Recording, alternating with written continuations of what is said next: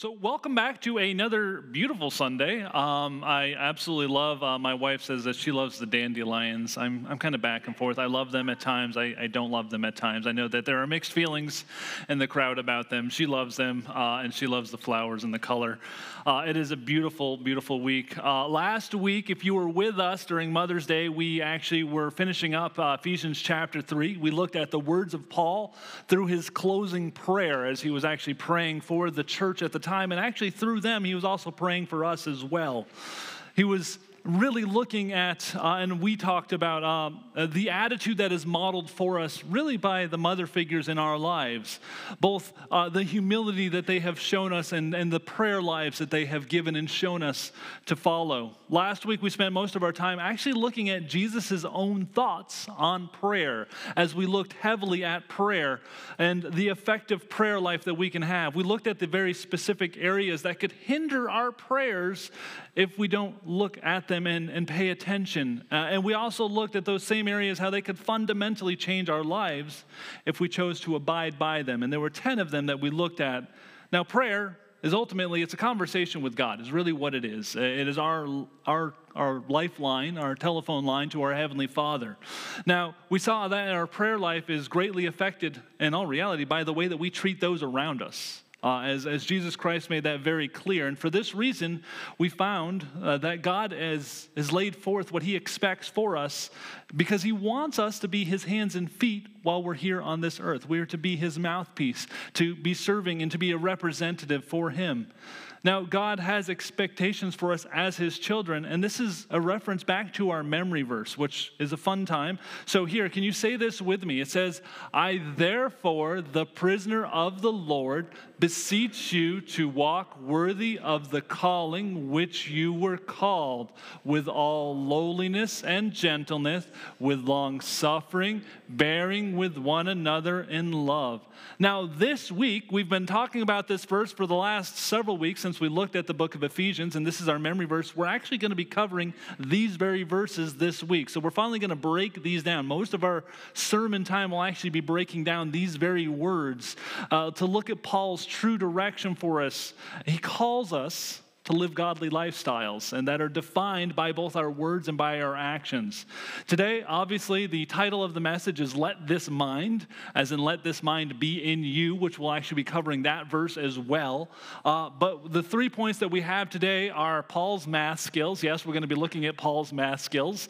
Uh, then we're going to be looking at God's character, your body, God's character, your body. And then finally, the last part is becoming one. He's actually going to be talking about a oneness with God. And we'll kind of work work our way through that passage as well. So the first one is Paul's math skills. And you're probably like, what in the world? I don't know that there's addition in the Bible. There is, actually. So early in the passage here in Ephesians chapter 4, you're actually going to see that there's a word therefore at the very beginning. Um, he says, uh, therefore, and when I was in college, I was always told whenever you see a therefore, you're always supposed to ask, what is it there for? You see, the word therefore is actually a connective word. I mean, it takes what has previously been stated, kind of sums it up, and then points towards what is coming. So he's actually got a connective word here right at the very beginning, almost like an equal sign in a math problem. And it actually pulls everything together for us, it points us to the answer. Now, to Paul, uh, his equation, uh, you have to know what he ended the last chapter with. And the last chapter was chapter 3, verses 20 and 21. He's closing his prayer for the church, which we actually looked at last week. Uh, in his closing prayer, he, he says that he would pray that we would grow in the grace and the goodness of God, and that we would follow God's will all of our lives ultimately that we would center our lives around Jesus. In verse 20, he reminds us of God's ability to do exceedingly abundantly above all that we ask or think. Now, exceedingly abundantly is a very interesting phrase in chapter 3, verse 20. Now, that's some very interesting wording. And when I think of abundant, I don't know about you, but I don't think of just enough. I think of above and more than enough. When I think of abundance, I think I've got an overflowing extra. But then he adds exceedingly to the word abundantly. Exceedingly is exceptional or extraordinary. Uh, he shows us that God's ability to provide for us is, is more than just adequate. It's mind-bogglingly, boggling, wow, I, you know, I rehearsed this this morning, and you know of words that you can't say that you put down on paper, you're like, I can say this in my mind, but when my words come out of my mouth, bogglingly, there you go, more than we could or should ever expect. God can provide so much more, it would blow our minds, is what he's trying to say. It's not just adequate what God can do for us, it, it'd blow your mind how much because of the way he puts this. And that's a really great place for us to start. So, first, we have God's ability. And then here he states in chapter 4, verse 1, he says, I beseech you. So, we have God's ability plus you, but where does that lead to? It leads to our calling, just as the verse states. Ultimately, verse 2 ends with, bearing with one another, meaning the whole point is to live and serve one another. So if we put the math problem together, his analogy is God's ability plus you equals serving others. And this is what Paul is calling us to. He says, therefore, God's ability is in you. He can actually work through you, and it's enabling you to be of service to those around you, to serve others. Paul is telling us that the items on the list that we just have been memorizing for our memory verse aren't just for our benefit, but also so that we could use them to serve those around us. We are to use those abilities to serve those around us. So then, what are the things that he has on his list? Well, if you look at verse uh, chapter four, verses one and two, you're going to see uh, that there's lowliness, as we've been memorizing. There's gentleness, there's long suffering, and then there's bearing with one another in love. Now, that list, if you uh, hear these things and you say them out loud, um, it sounds a lot like another list that he said to us in Galatians. Um, and that list was the fruits of the Spirit. We covered that when we went through the book of Galatians.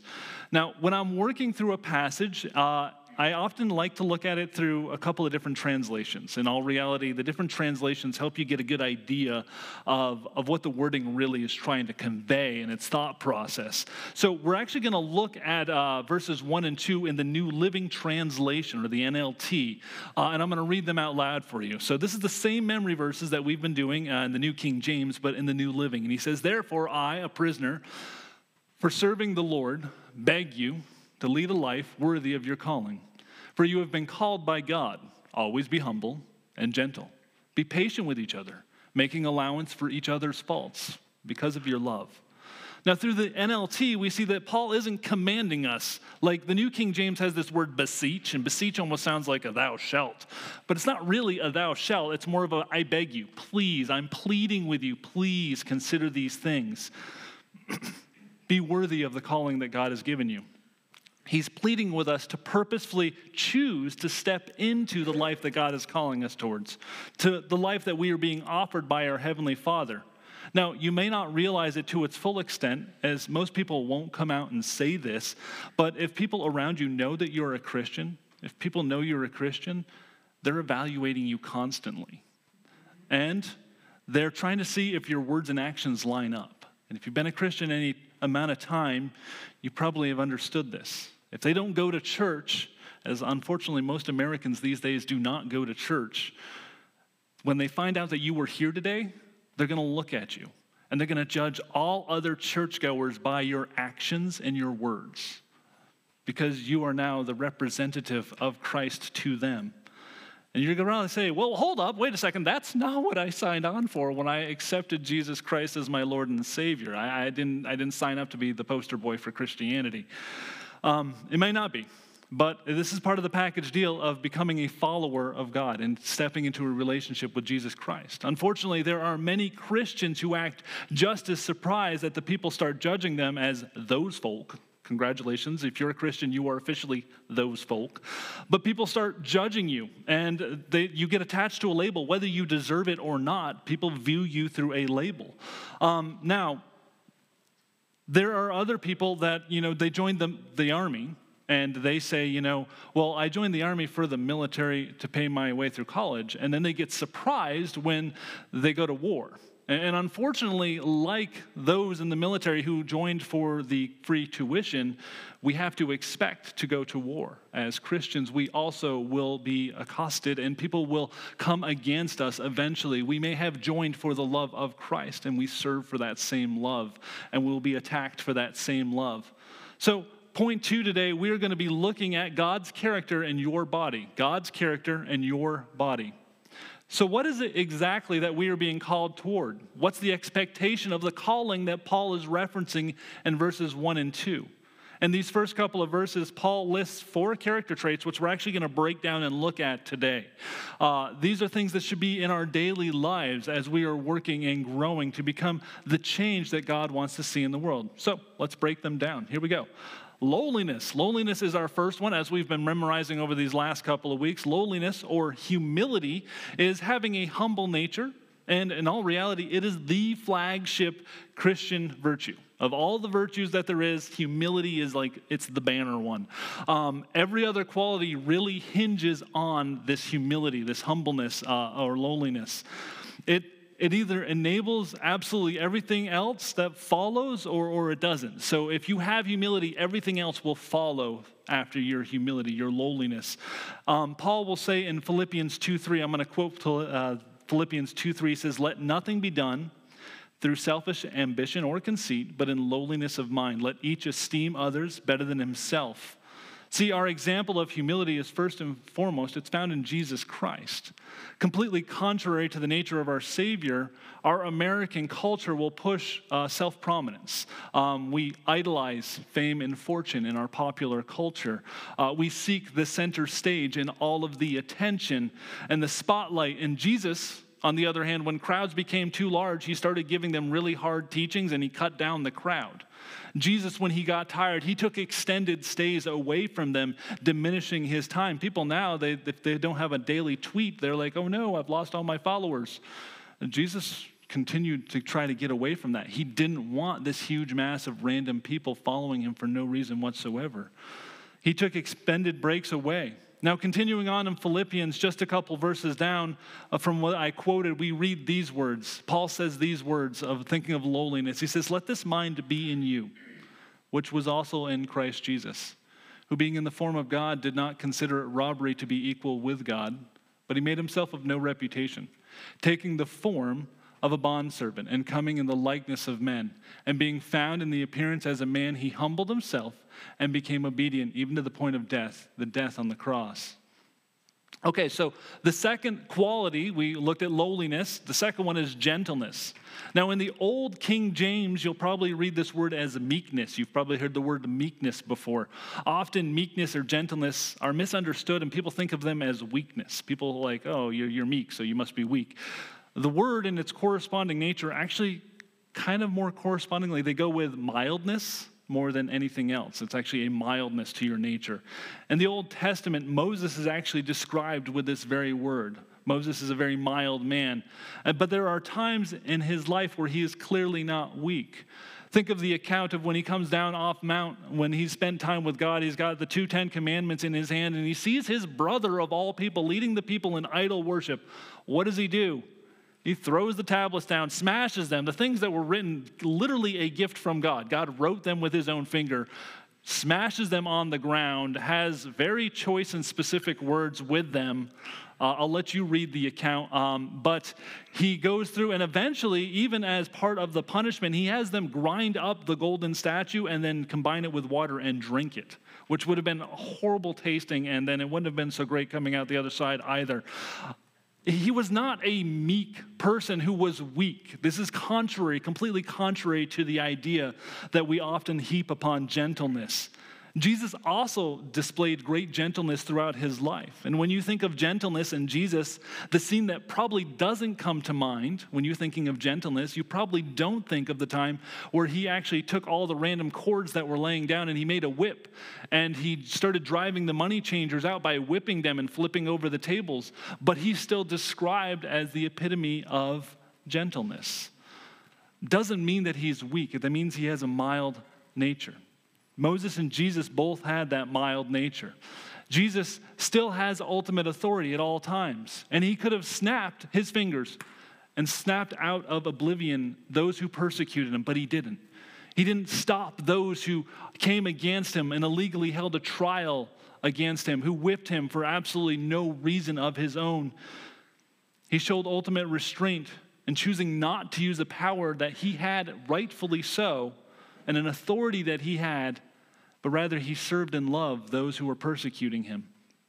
He showed gentleness. The third one is long suffering, long suffering.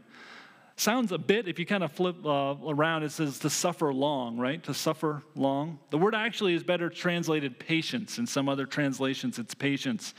Though trying to have patience at time can feel like you're suffering for a very long time if you've ever tried to have patience. Um, Anyone here willing to admit that they can tend to have a short fuse, a little bit shorter than you uh, like to admit? Uh, you know, you'd like, I'd like to have a little bit longer. Learning patience is learning to give up having a short temper. It's learning to actually have a long temper, which sounds kind of funny, but really that's what it is. It's to be able to hold on to that for a much longer time.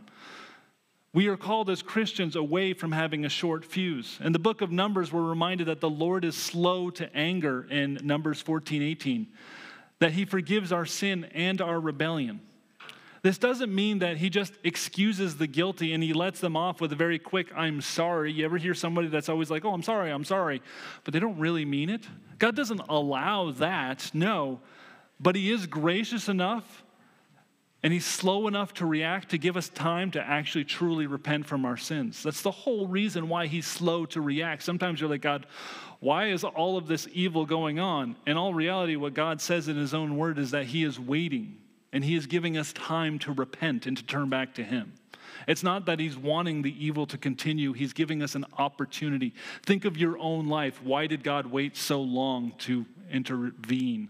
Especially, I mean, if you had some of the childhood things or the teenage rebellion, or I was the Marine Corps rebellion, some of the things that I did why didn't God interact sooner? He was waiting. He was allowing me to come to my own senses and to turn back to Him. The author James echoes these words as Christians, and he says, Let every man be swift to hear, slow to speak, slow to wrath. For the wrath of man does not produce the righteousness of God.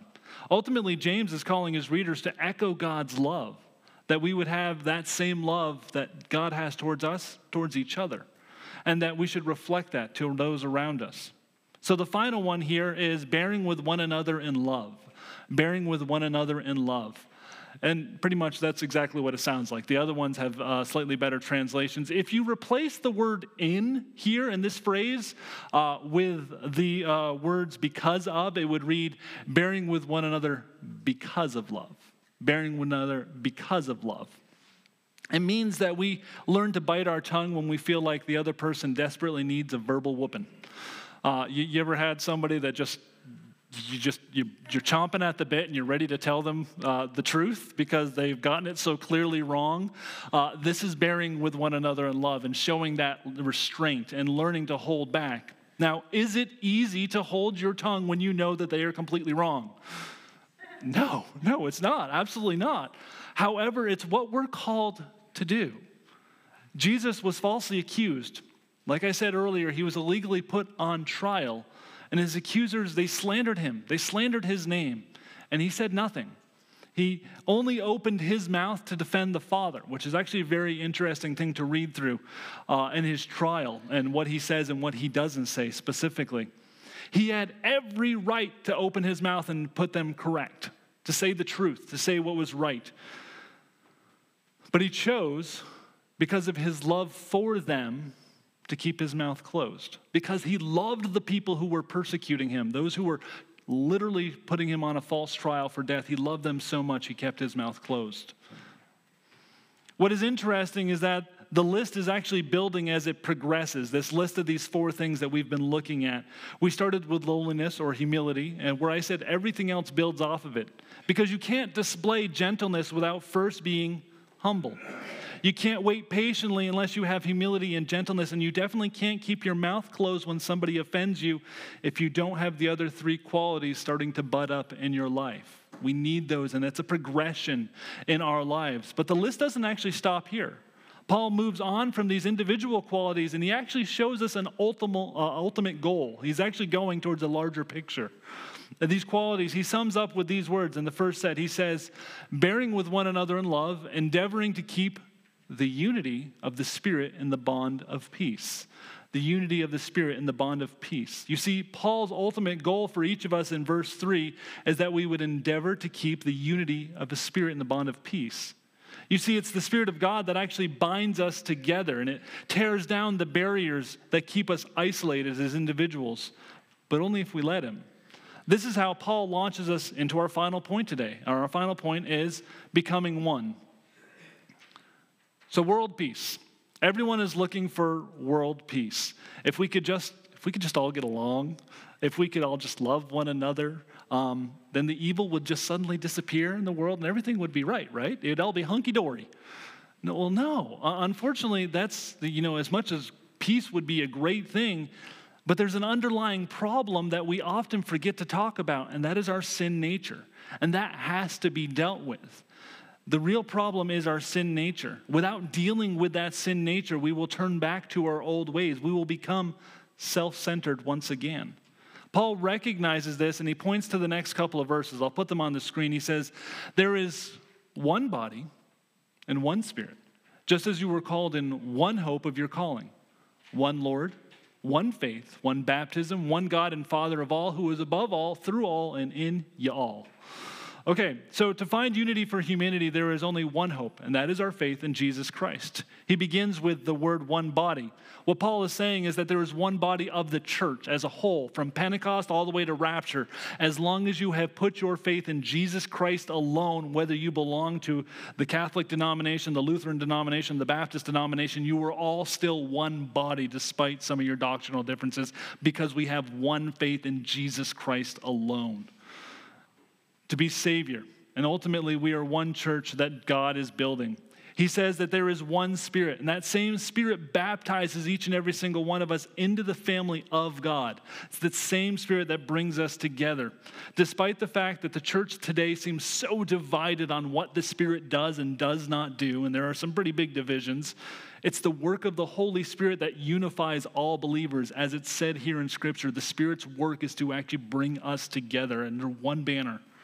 And this is what Paul is saying is to endeavor to keep the unity of the Spirit and the bond of peace.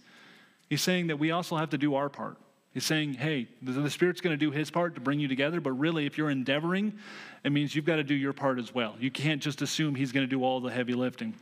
Paul says we have one hope because there is no other gospel. There is only one gospel. There is no other way to get to heaven than through Jesus Christ. You cannot have your sins forgiven by the good things that you do apart from confessing them to God alone.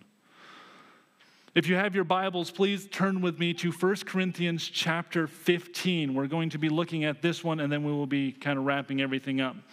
1 Corinthians chapter 15, we're going to look 3 through 8.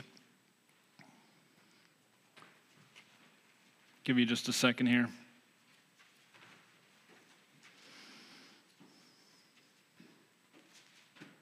This is what Paul is telling the people. He's reminding them, This is what I heard, and this is what I'm passing on to you.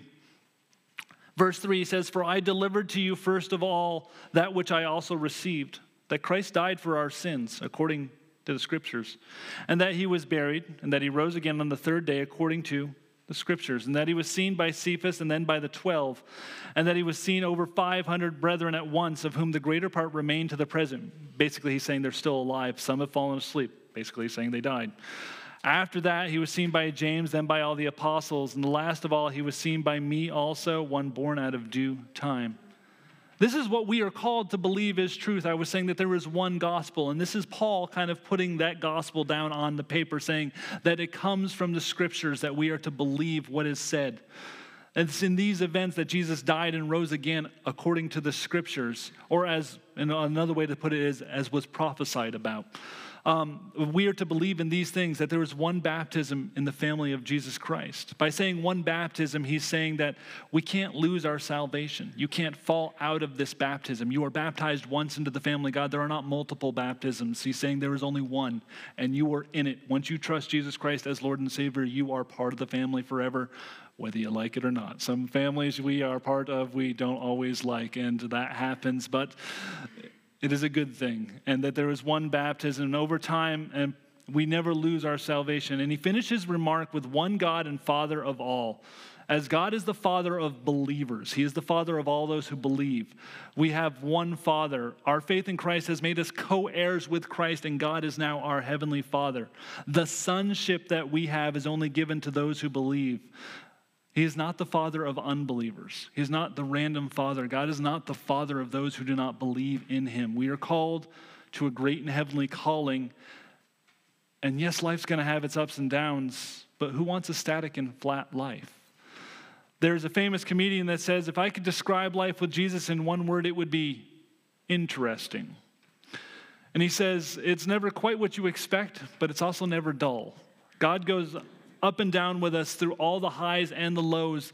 And though our lives can look crazy and out of control at times, He is still in control and He is with us through absolutely everything. Now, today we've been looking at Paul's instructions to each of us. And I think the words of Colossians 1:10 sum up today's message very well. That if you walk worthy of the Lord, fully pleasing to Him, being fruitful in every good work, and increasing in the knowledge of God. God is calling us to live lives that are defined by the way we choose to love those around us. Today, we looked at Paul's list, and he pleads with us, each and every single one of us, to allow God to work through us. We are to be putting on display uh, humility, gentleness, and patience, that we would bear with one another in love. And it's all because of this work of love that we would show the world the unifying work of the Holy Spirit within us. God has called you to become a servant of others, to love them in such a way that your words and actions display Him working through you. This doesn't mean that all of a sudden you're going to agree with everyone that's around you. uh, I've been a believer for a couple of years now, and uh, uh, you'd be very disappointed to find out that it doesn't mean that everything's perfect. But God is still working on us, and that's part of the reason why He still has us here. We learn to stand firmly on the truth. We don't waver. We learn to have patience with those that we might disagree with. And today I've got two closing questions for you. I've got two closing questions. Number one, what qualities am I allowing God to show through me? What qualities am I allowing God to show through me? If people know you are a Christian, that you go to church, your life's on display. Everybody who knows that you go to church that does not believe in God, some of those who do believe in God, they're going to be looking at you. What is it that you've been displaying to them? What do they think of God because of what you have showed them? What do they think of God because of what you have showed them? Are you controlled by anger? Are you short tempered? Do you show love in the way that you respond? My second question is this How much joy do I find in serving others? How much joy do I find in serving others? Life is for service. If you've accepted Christ as Savior, you've been called to serve others in love, to bring them towards a relationship with Him. Do you find joy in serving others? God has asked this of you. Do you find it a burden? I want to close today slightly different than normal. I, I, there was a passage that really stuck out to me when I was doing this reading. And I actually, you ever been in one of those churches where they stood up and they read the verse together? I actually want to stand up and read this verse together, and then I'll close in prayer. So if you guys would stand up, we're going to do this one slightly different. It's a little bit of a longer passage, but I think this sums up the entire message extremely well. And it's always wonderful to read scripture. So here we go. It says this Let this mind be in you, which was also in Christ Jesus, who, being in the form of God, did not consider it robbery to be equal with God, but made himself of no reputation, taking the form of a bondservant and coming in the likeness of men. And being found in the appearance as a man, he humbled himself and became obedient to the point of death, even the death of the cross. Jesus Christ is our model for the way we are to live our lives. He modeled this first and foremost so that we could follow after him. I'm just asking that you step up to the calling and become worthy of what He is calling us to. I'm going to close in prayer. Father, I just thank you so much for your word. I thank you that it rings true in our lives. It gives us direction and calls us to conviction. And Father, I ask that today, as we leave this place, we walk worthy of the calling in which we are called. Father, help us to be people who are humble, to be lowly in our estate and meek and mild. But Lord, help us to be powerful in our word and action, that we stand on the truth and do not waver. Help us to show other people patience and to bear with them in love. Father, I ask that you help us to grow. Forgive us when we fall short and help us to continue to pursue you all of our days. In Jesus' name, amen. Mr. Mike? Hey, this is Pastor Jake. I just wanted to take a moment to thank you for listening to these messages that we put online. I do pray that these are helpful for the times you just can't be with us in person. I want to remind you that this recording is never meant to substitute God's good plan for you to be in a community of faith where the Word of God is being preached and proclaimed. We are told by Scripture to gather together so that we each belong to a local body of believers where we are being shaped by being known, by using each of our gifts and walking faithfully in God's Word. So thank you again so much for listening and growing with us. I hope you enjoyed today's message.